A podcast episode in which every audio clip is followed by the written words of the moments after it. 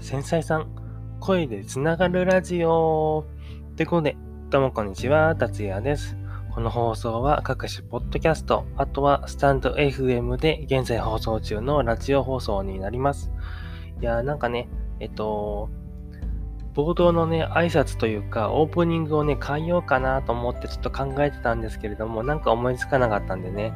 以前と同じオープニングになります。ということで、最近はですね、えっと、ブログとかも継続して書けてるし、案外ね、結構楽しくやれてるかなっていう感じなんですけど、僕のね、アイコン、多分変わってるかなと思うんですけれども、ちょっとですね、アニメ風のアイコンに変えてみました。以前は、あの、実写の、あの、自分で撮ったね、自撮り画像だったんですけれども、ちょっと不愛想的な表情かなってずっと思ってまして、背景はね、好きなんですよ。背景は、青いね、めっちゃ晴れた日の川がね、映っていて、青い爽やかな印象になってるかなと思ったんですけど、顔がね、顔がちょっと不愛想なんでね、やめときました。で、アニメ風のね、ちょっと緩い感じの、僕に合わせた感じのね、アイコンにしてみました。これからはね、このアイコンで当分やっていこうかなと思うので、よろしくお願いします。他の SNS とかもね、結構このアイコンに全部しちゃっている感じですね。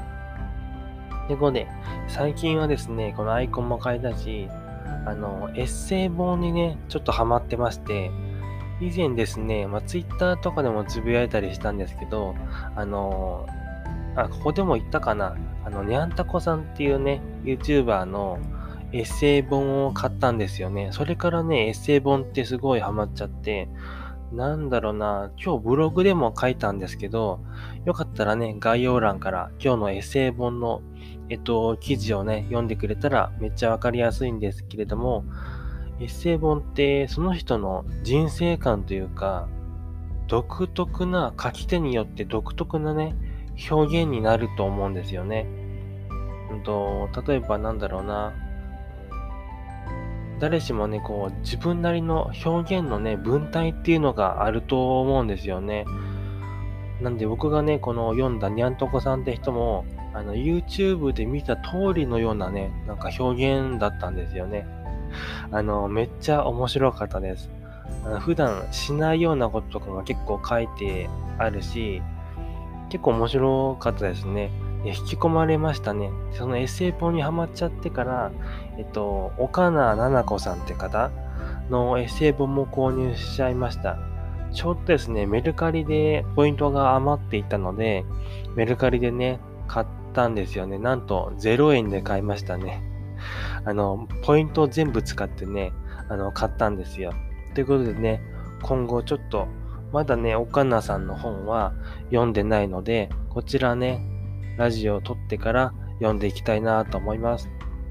ということで、アイコンを変えましたっていうのと、SN 本にちょっとハマっているっていうラジオ放送でした。ということで、ちょっとね、またラジオ放送ね、最近ちょっと継続的に2日ぐらい空いちゃったけど、継続的にできてるかなっていう印象なので、今後もね、無理なく放送していこうかなと思います。ではまた、よかったらね、概要欄から今回の、えー、ブログ記事とかね、読んでみてください。ではまた、バイバーイ。